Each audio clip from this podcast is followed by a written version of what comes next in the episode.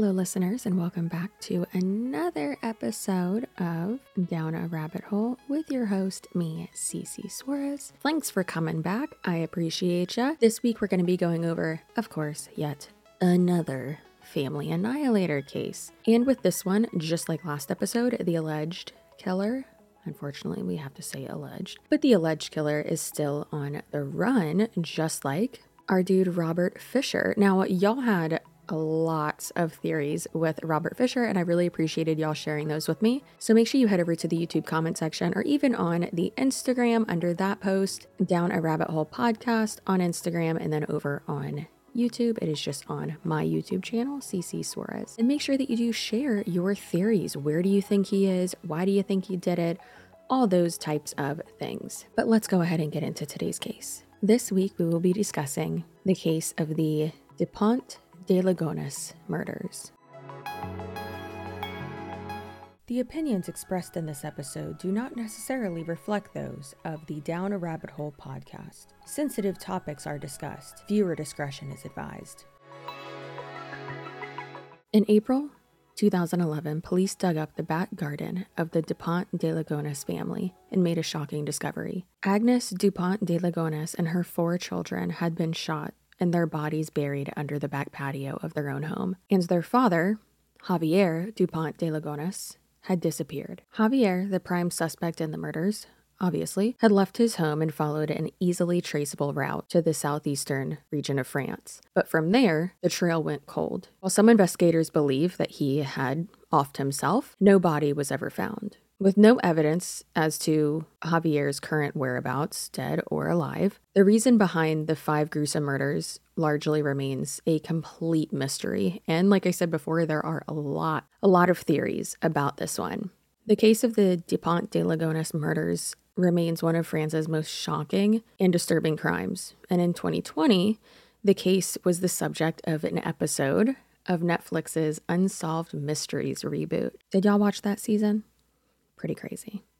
I love that show. The Dupont de Ligonnès family were an old aristocratic family originally from southeastern France. Their ancestors include many famous people with complicated names that I'm not even going to try to pronounce because I am a very uneducated American and I don't want to disrespect anyone in France or anyone in general, let's be honest, but I love France. I've been there. Very pretty. I'd say Brittany and Normandy are my favorites, and they are absolutely gorgeous. And obviously, I love Paris too, but Brittany and Normandy are probably my favorites. Hoping to go back next year. Hopefully, I don't run into Javier. Now, as with all of these cases, or really any true crime case at all, what you see on the outside, what the family portrays, is completely different than what was actually happening after certain little tidbits here and there, after you find out what's really going on behind closed doors. And I think I think this one specifically was just absolutely absolutely wild. It definitely reminds me of the Shanann Watts and Chris Watts case with their marriage, how on Facebook it looked like it was just perfect and she was just boss babing all over the place with the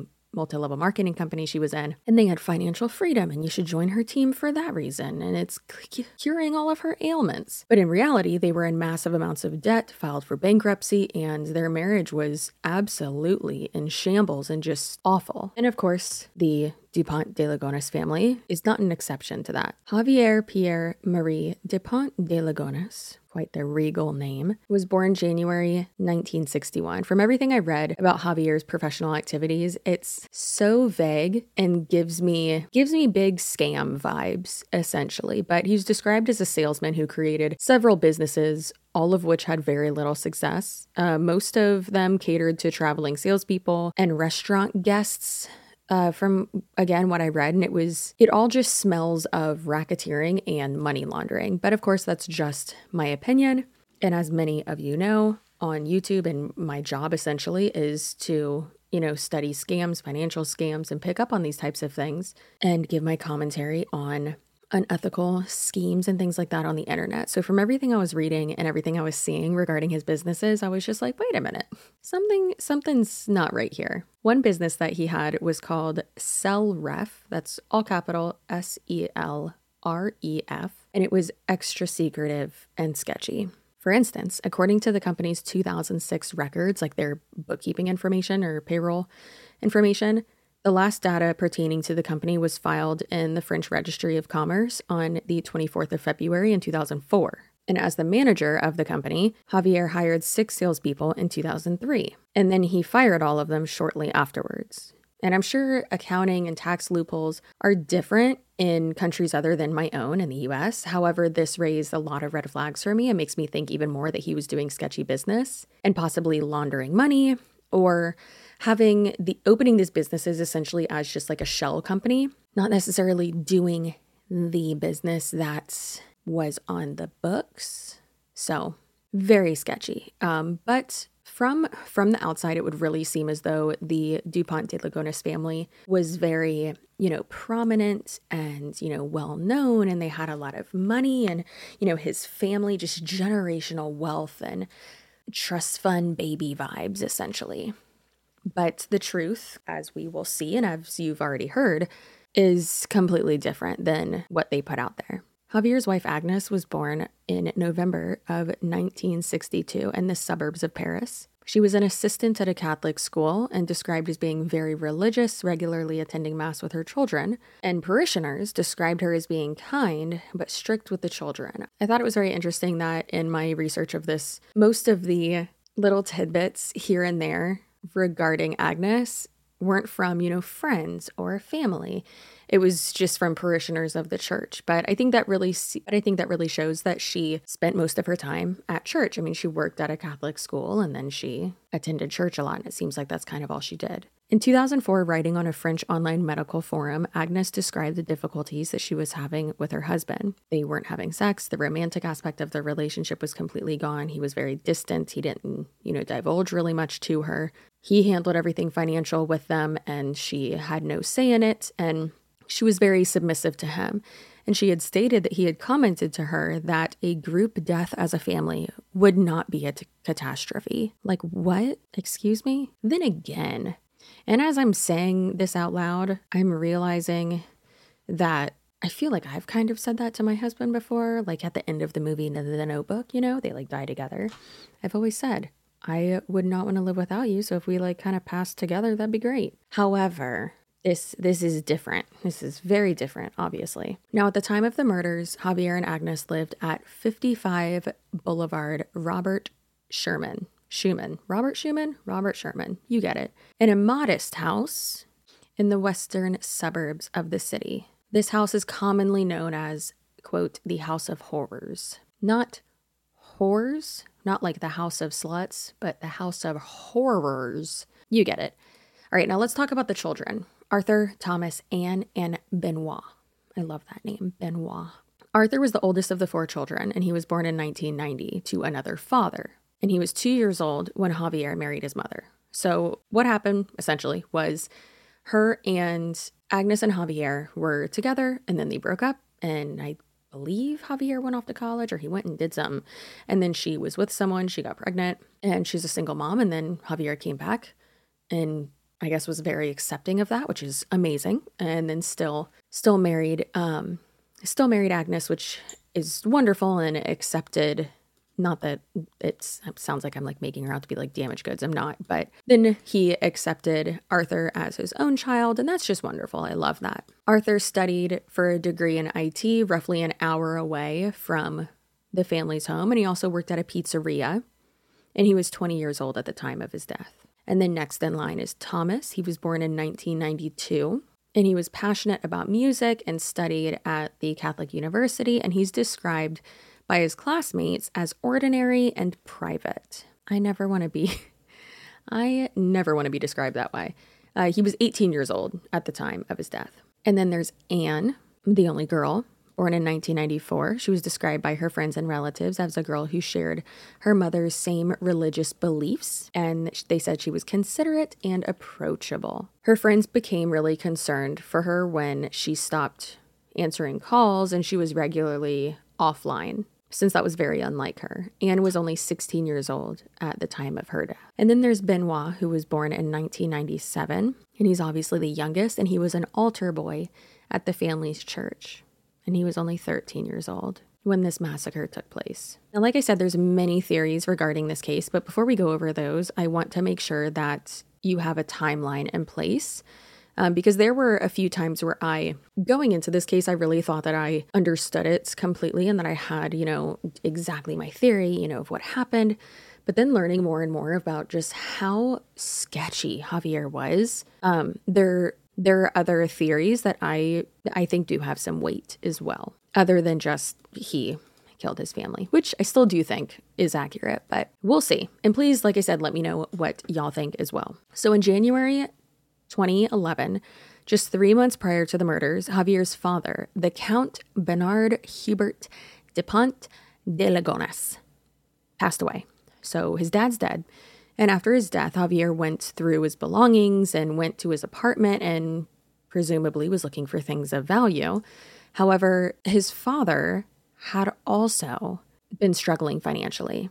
So it really seems like the wealth and the name and, and all that just meant, I don't want to say meant nothing, but really it seems like all they had was this name of value and really nothing else. So he thought that, that his dad had more and that was going to, you know, kind of save himself and save his family from financial ruin. But, you know, come to find out, his dad had been really ill and essentially in poverty before he died. And the only thing that Javier had inherited from his father was a 22 gauge long rifle. And some say that it is not upsetting, but rather like out of the ordinary. It was just weird, to put it casually. It was just weird how much interest that Javier was showing in this specific gun, especially when he had never shown any interest in guns previously.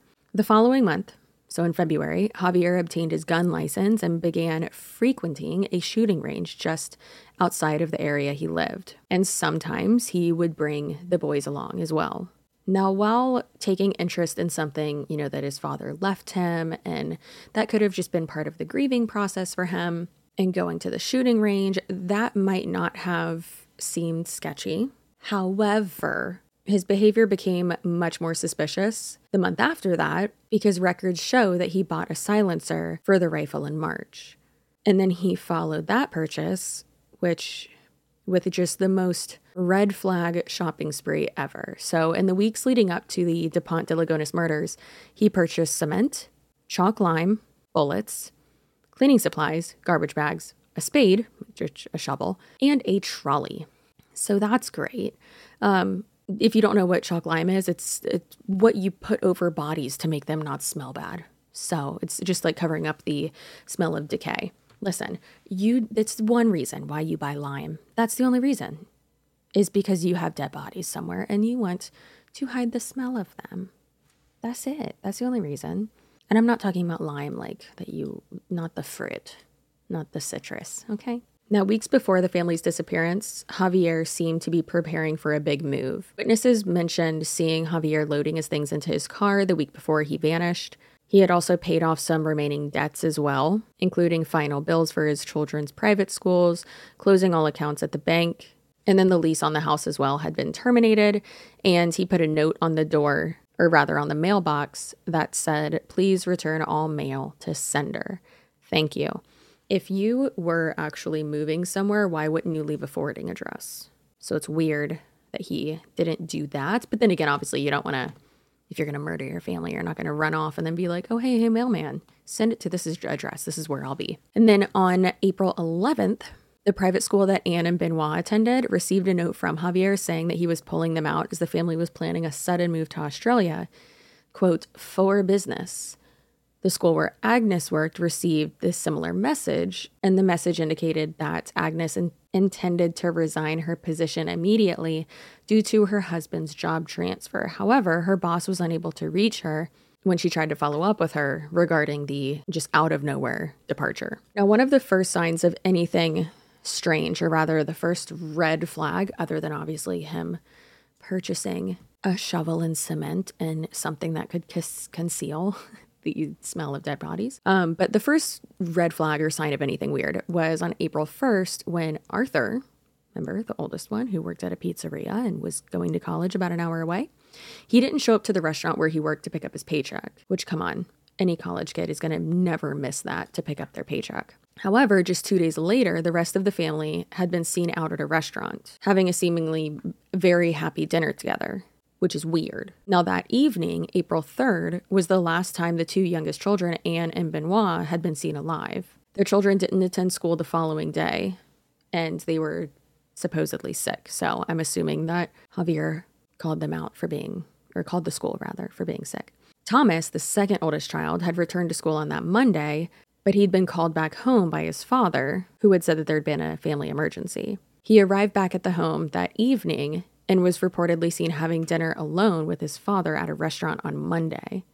And that was on April 4th. And then on April 5th, he went to his friend's house and had, and his last communication to anyone was a text sent to a friend on Tuesday evening. I would love to see what that text said, but I'm assuming it was nothing, you know, super out of the ordinary or important because I couldn't find anything about it. Although there's some dispute over the last sighting of Agnes, neighbors said that they saw her for sure on April 5th, even though some other neighbors said that they saw her outside walking her dog on the evening of April 7th.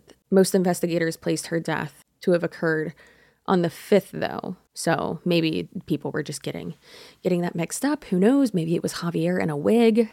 I guess we'll never know. So assuming that all every everyone in the family except for Javier obviously is deceased by April 5th. About a week later, on April 11th, just a few days after the family's last sightings, Javier and Agnes's relatives received typed letters, supposedly from Javier. However, they were unsigned and there were grammatical errors, which was really unlike him, especially since he seemed, you know, super OCD and wanting to keep this facade up of being a man of prominence and a just, you know, super well educated person. The letters were over four pages long. They were strange. They were rambling.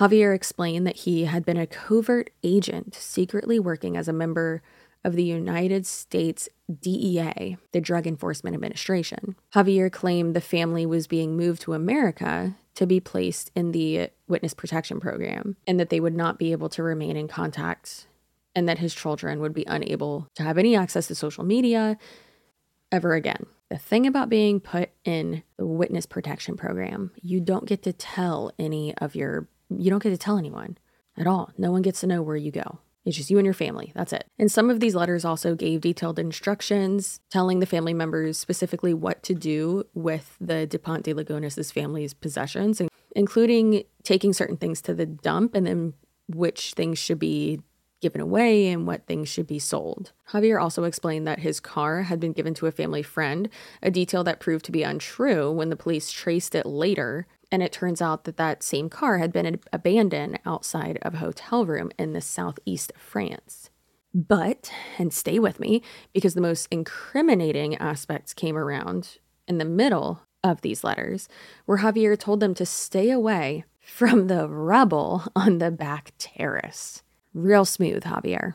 The letters also encouraged family members to keep up the story that Javier and the family had relocated to Australia for business, just like the letters from the, or to rather, the employer and the kids' schools said too, um, saying that it was the quote official version of the story.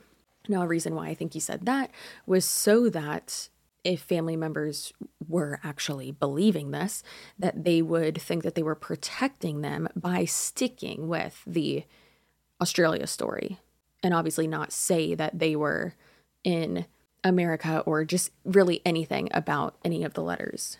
Now, this whole time, since the house had been just super quiet, and I don't know if y'all have siblings or four children, even a house with two children is absolutely chaotic. Um, I am the youngest of four, and I know that there was just really never a silent moment in my house growing up. And the neighbors of the Dupont de Ligonnès family knew that something was up. They thought it was so strange that the house was essentially like closed up, like all the shutters were, um, you know, pulled down or closed, and it was just silence from that house. So they knew that, you know, no one was there or something was wrong because that's unusual. On April 13th, a neighbor reported her suspicions to the police.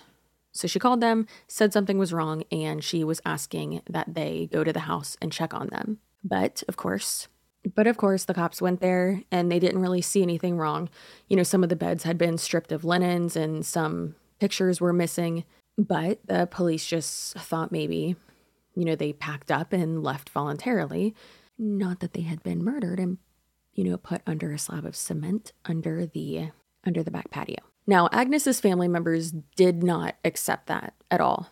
So, after receiving those strange letters, now after receiving the weird letters, essentially trying to convince them that they had left for the United States, they became even more suspicious, insisting that there's no way that she would have packed up the entire family and left without any words of farewell. And they continued to push the police and push them and push them and really try to essentially convince the police that something was really strange about the family's disappearance.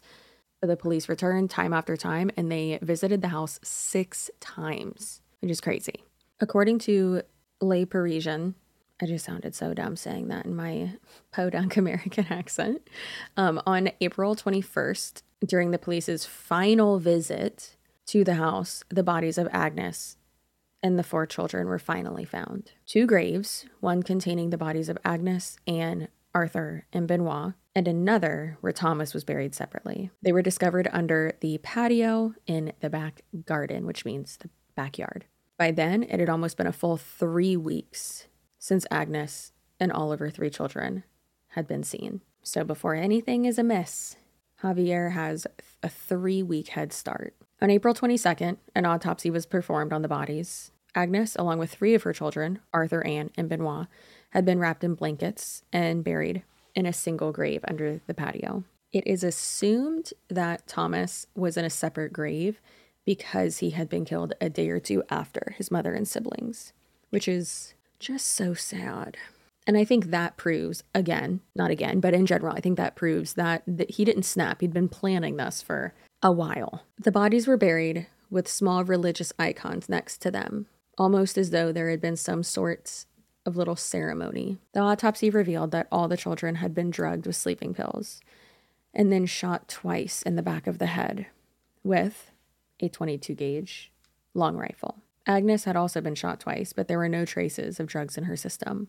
However, investigators noted that she had a sleep apnea machine, which had stopped sometime in the middle of the night, so she was most likely executed in her sleep. Despite shooting five people in the back of the head, there was no blood, no traces of blood at all anywhere in the house, which is an aspect of this case that a lot of people get hung up on and it is really it is really confusing. Like some people think that he maybe like suffocated her in her sleep instead of like giving her sleeping pills.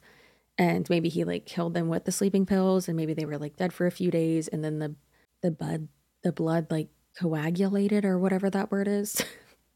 And then like if you shoot like a body that's already dead there's not going to be like blood gushing out of it right? Because he's dead that's just a little theory that's going around and that I saw on the interwebs. I have no clue how any of that works. I am not a investigator. Anyways, uh, the family had two pet Labradors who had been heard barking on the night of Tuesday, April 5th. Um, and they were also shot and buried, which which is really messed up. And it's one of the reasons why I think that Javier Dupont de Ligonnès is even worse than Robert Fisher because he killed the dogs. Robert Fisher at least didn't kill his dog. Just horrible.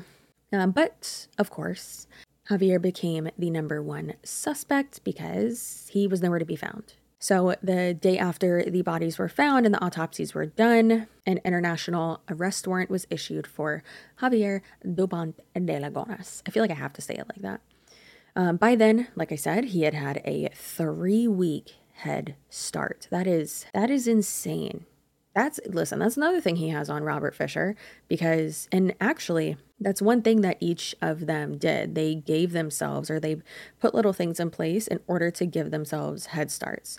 Obviously, if you listen to the Marty Bergen episode that I did, he he did not give him a head start because he uh, killed himself right after he killed his entire family because uh, I, I believe he was having a, a delusion and then came to and realized what he did and then just killed himself um, which is just horrible horrible and sad all of it's sad, but that's extra horrible. Um, but John List, he had a very large head start on the cops. Um, he also took the pictures or like cut himself out of all the pictures too, which is really weird. So, and Javier did that as well in this case. So it like makes me think that not only had both of them been planning this and essentially for the same reasons, allegedly, because of financial ruin and not wanting to be embarrassed and all that. But they gave themselves these head starts and it makes me wonder did did Javier, you know, look into John List? Did he, you know, see what he had done and how he had paid things off and um, told the teachers and the schools, all these little things? There are so many parallels between these two cases the John List case and uh, the Dupont de Ligonnès murders. It is wild. So, hey, maybe he found some inspiration from that, which obviously is awful, um, horrible. John List was also featured in a show it was obviously America's Most Wanted, not the Netflix show um, Unsolved Mysteries, but he was caught because of that. So I think with the Netflix show, they were really hoping that this would get, you know, a lot of resurgence. It clearly did. It got massive amounts of publicity. And I think they were hoping that they'd be able to find him just like with John List. And he has not been found. He is still, plot twist, he's still on the run. I just ruined that for you. Sorry, but still not found. So one thing that I find is weird, interesting, strange, whatever word you want to use, is the fact that the crime scene was, I mean, pretty well concealed. I mean, the police, I don't think at least, I don't think they would have found the bodies unless, thank goodness for Agnes's family, pushing and pushing and pushing them. But they had to go back six times to the house to finally find the bodies. So, and, and no blood in place and everything cleaned up and making it just look like y'all had left on vacation or left the country or you moved or things like that, right? So he took so many steps before committing the crimes, but then after committing the crimes, he didn't try to he didn't try to hide his he didn't really try to cover his tracks at all. I mean, there's there's a clear there's a clear roadmap of of his trip after the murders, but then of course it just goes cold because and I'm not joking, he just walks into the mountains, which is wild. Um, so nothing about his travels indicated that he was planning to go on the run, and investigators speculate that instead he intended to kill himself at the end of his trip. Um, I personally don't think so, and definitely let me know what you think. But I personally believe when or these family annihilators, if they are going to kill themselves, they're just going to do it like at like you're killing your entire family okay now you're just going to kill yourself too in that same spot i don't think he would have taken so many measures and so many steps to conceal the bodies and all of these things and close out everything if he was just going to walk into a mountain range and kill himself. And then the same with Robert Fisher as well. I don't think he would have done all of these things and all these extra measures if he was just going to go into the woods and kill himself. So just like John List he just started over. So I do believe that John List did start over. Obviously, we know that. And then he was caught and put in prison. And then I still believe that Robert Fisher is out there, alive and well, and living a different life. And then I believe that Javier is as well. So police were easily able to track his last moves, like I said, and he had stayed in his home for a full week after the murders. A full, a full week. That's almost as creepy as John List eating a sandwich next to his wife's dead body at the kitchen table. And then, like, sleeping in the house after his entire family's dead in the ballroom, except for his mom because he couldn't get her down the stairs. These men, I swear. I should look up and see if there's any uh, female family annihilators because seems like that's only middle aged white men at this point. They'll get you. Watch out. Don't be scared. I'm sure your husband's a great guy. All right. So, neighbors reported seeing him going in and out of the house on Friday, April 8th. And he had made some posts online and sent emails to his family members from his home computer as well. And then he finally left his home on Monday, April 11th. And he was traveling south, and his car was getting caught by the speed camera along the highway or road, whatever he was driving on, the entire time. So that night on Monday, April 11th, he checked into a hotel in the town of Blagnac. I'm sure I'm, again, butchering that name. Sorry about it. In the southwestern region of France. He stayed for one night before continuing his journey, moving east into Vaucluse. I'm just going to say everything with an accent so it sounds better. And staying, and then he stayed there the next night, April 12th. And then he started to move east to Vaucluse. I'm sure I'm saying that wrong, but of course, I'm just going to say everything with a horrible French accent so that it sounds better. Then he stayed in the Arbor Auberge, Auberge, Auberge de Cassange.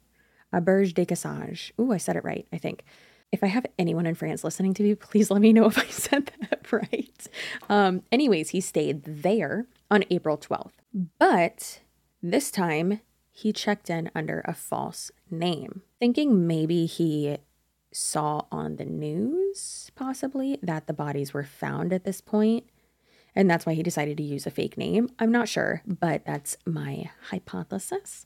Um, also, though, the point I made earlier comes into question. Why would you, you know, conceal anything at this point if you are just going to, like I said, walk into a mountain range and off yourself? Again, I don't think he was going to. I think he had an escape plan since he had been allegedly, or from what it looks like, planning this for four months, three months, three months, yeah, three and a half months. Javier continued traveling southeast the next day, spending the night of April 13th at a hotel west of Toulon. Now, police found his car on the 22nd, just a day after discovering the bodies. Oh, just kidding. Correction then. So, okay, so let me correct myself real quick because I got confused. But again, this just reiterates the fact that he used a fake name so that I assume their, you know, case would go cold of okay, we don't know what what direction he's traveling in, um, because he, you know, was here and then he was here, then he was here, and then he used a fake name somewhere else, so we don't know where he is. Obviously, they found where he stayed, and were able to track his movements, but he he did that a full week. He used the fake name a full week before the bodies were even discovered. So I think that's very interesting. And again, that pushes me to believe even more that he's still alive and was not planning on unaliving himself.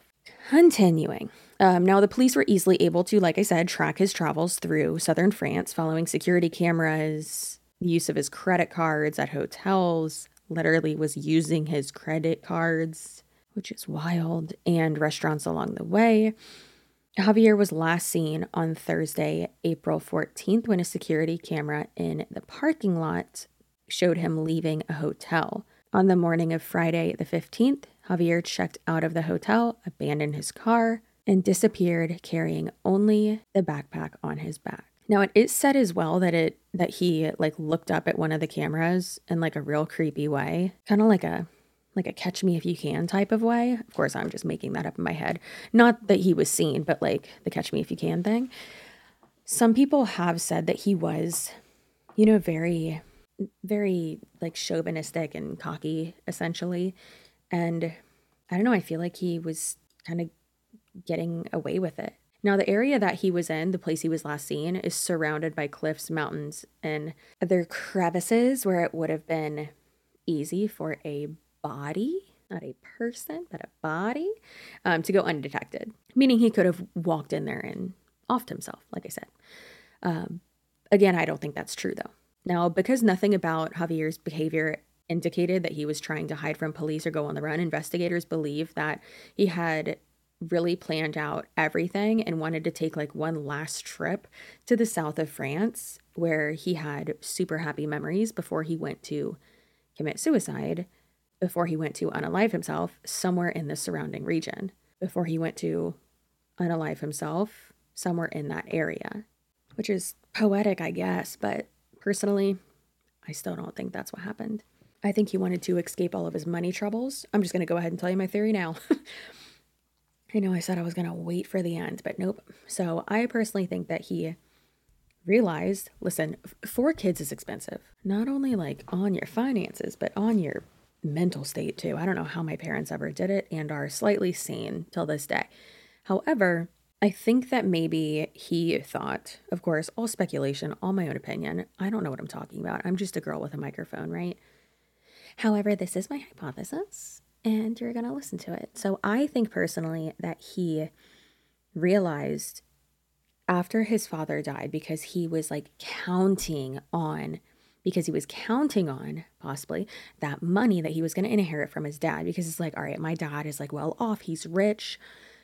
You know the generational wealth like was still good for him and all that. He's a, an important you know count something like that which is it's just a title it doesn't mean anything which his father even proved that you can be poor and still have like an important last name or a, an important title now he what i think like i said all my own opinion Now, I think that what happened is that he was, like I said, waiting for that money, counting on that to really save him from his financial troubles. And then when he did not get anything and he went through his father's sad apartment and just realized, oh dear God, there's no way out of this. I'm going to be like, I'm going to be so embarrassed. I'm humiliating my family and my legacy. And allegedly, a legacy was, a legacy was really important to him, which is interesting, very interesting. Um, because it's like you just murdered your whole family. Is legacy really that important to you?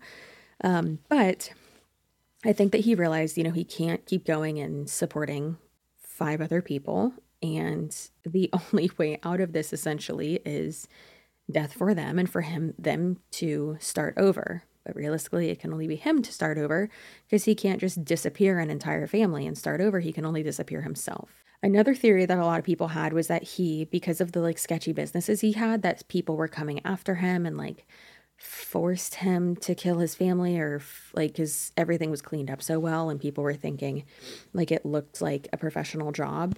Um, people were saying that maybe he was like forced to do that or someone else did it and they like made him watch and he was being like held captive. And then they essentially said like no we're not going to kill you. You just have to disappear. So and like they were going to handle it for him. I don't know. It's very very strange, but he did have connections in Florida. Don't worry, I've been keeping my eye out for him and Robert Fisher. I'll find him.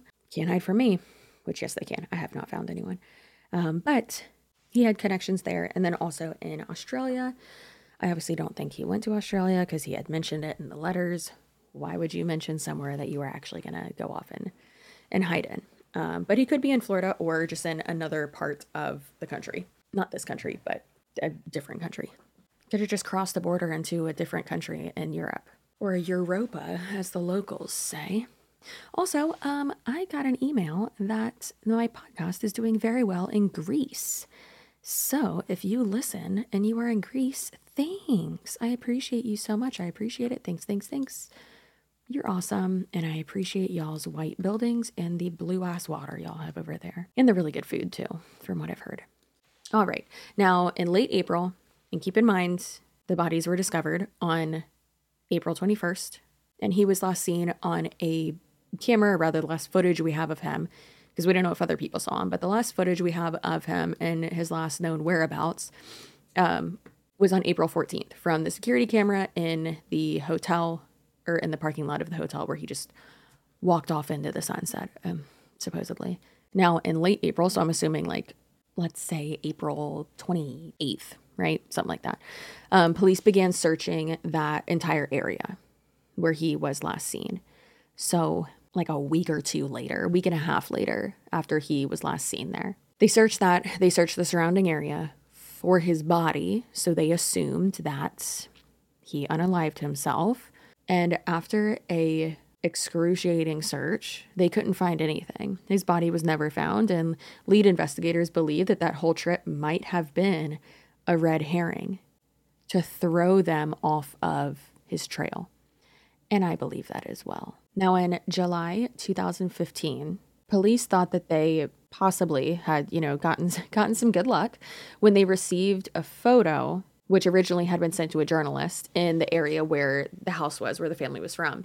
Um, when they received a photo that is assumed to be from Javier, and the photo was of Arthur and Benoit, and it had a note on it that said, I'm still alive. And that was written on the back, along with the date, July 11th, 2015. And then it had the name Javier Dupont de Ligonnès on it.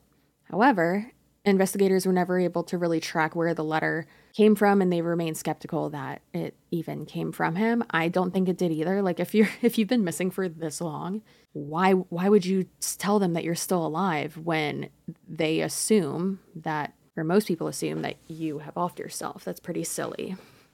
I don't think he would have done that. Now, more recently, there have been false sightings of Javier as as happens with every case where someone has been missing for forever when someone has been on the run forever in 2008 police got a tip that said that javier was hiding out in a monastery masquerading as a monk which is like a way to hide in plain sight i guess but police raided the monastery oh poor monks and of course they didn't find anyone.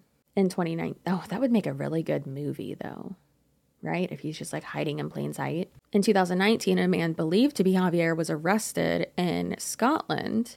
Although his fingerprints appeared to be a match, DNA testing proved that it was another case of mistaken identity, which is wild because like how do your fingerprints match? And that's 2019. That that's not long ago.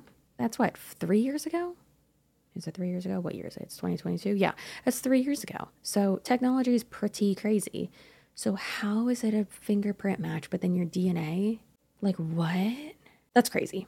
Um so again, kind of shows some similarities with other cases that we've talked about, like the Robert Fisher case, where there was the guy in Canada that looked exactly like him and had, you know, a, a, gold tooth or a missing tooth in the place where he had a gold tooth, and then the same scar on the back and looked exactly like him. But then, of course, it's just a quote case of mistaken identity, which that seems sketchy.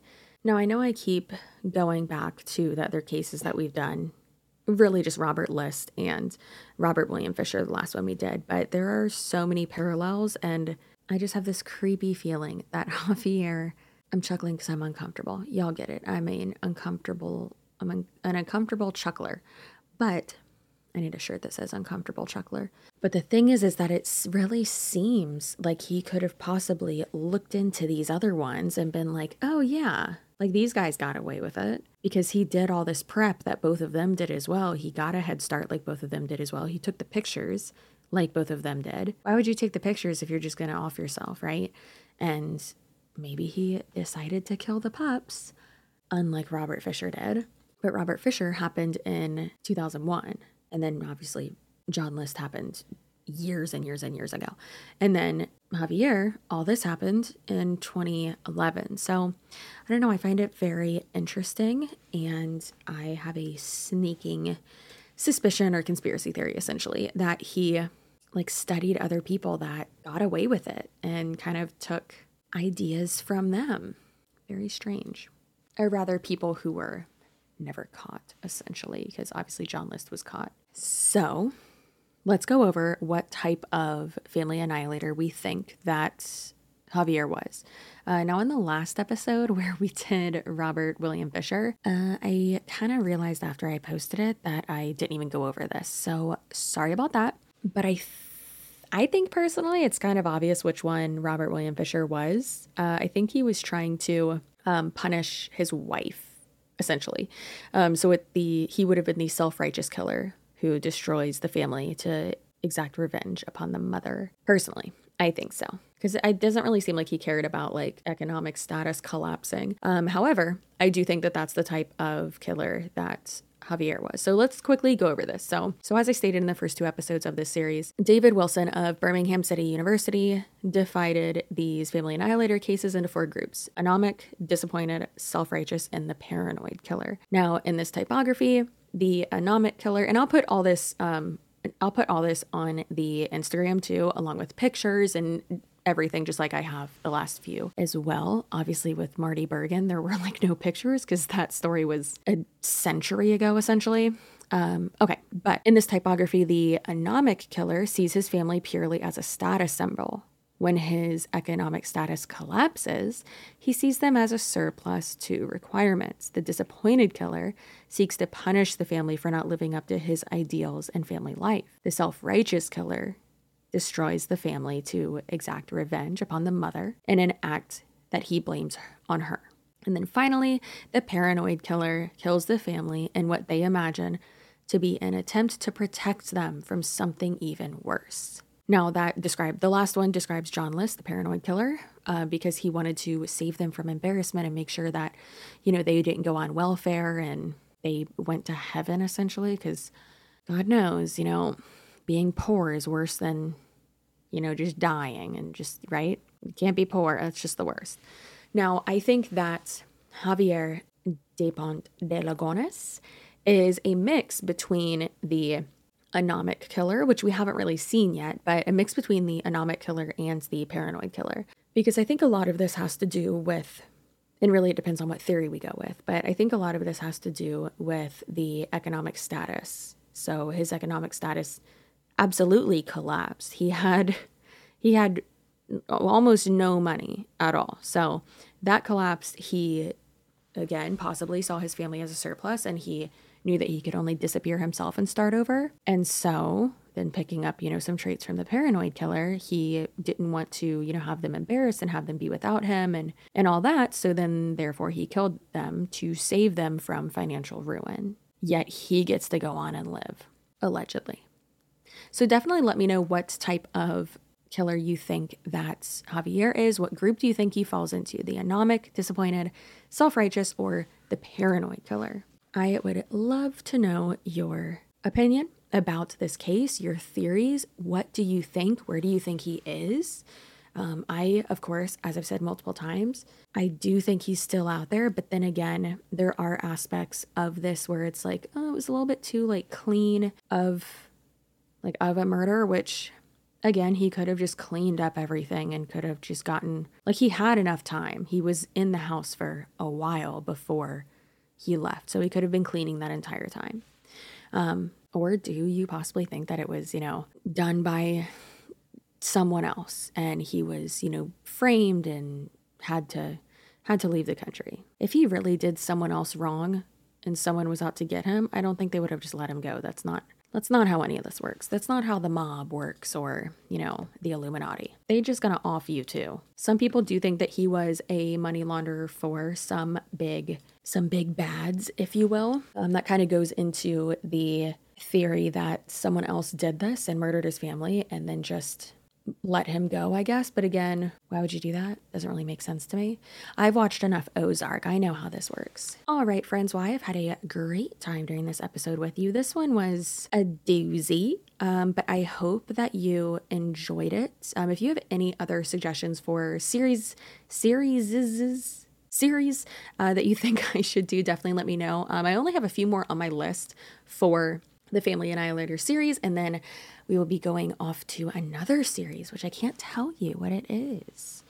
It's a surprise. But again, I hope you enjoyed it, and I will see you in the next episode.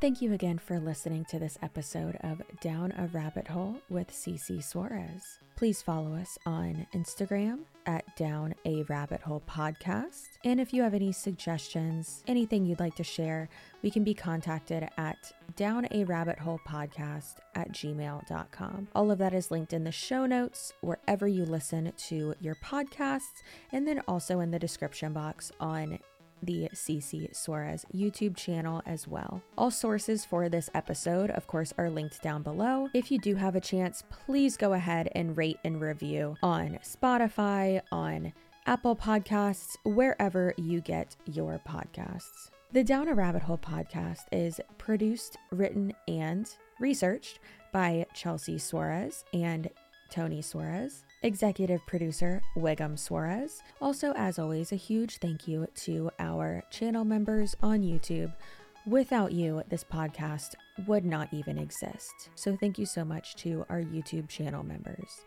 If you would like to become a YouTube channel member, go ahead and go over to the CC Suarez YouTube channel and click the join button right next to the subscribe button. As always, we appreciate you. Please pay attention to red flags and stay spicy, and we'll see you in our next episode.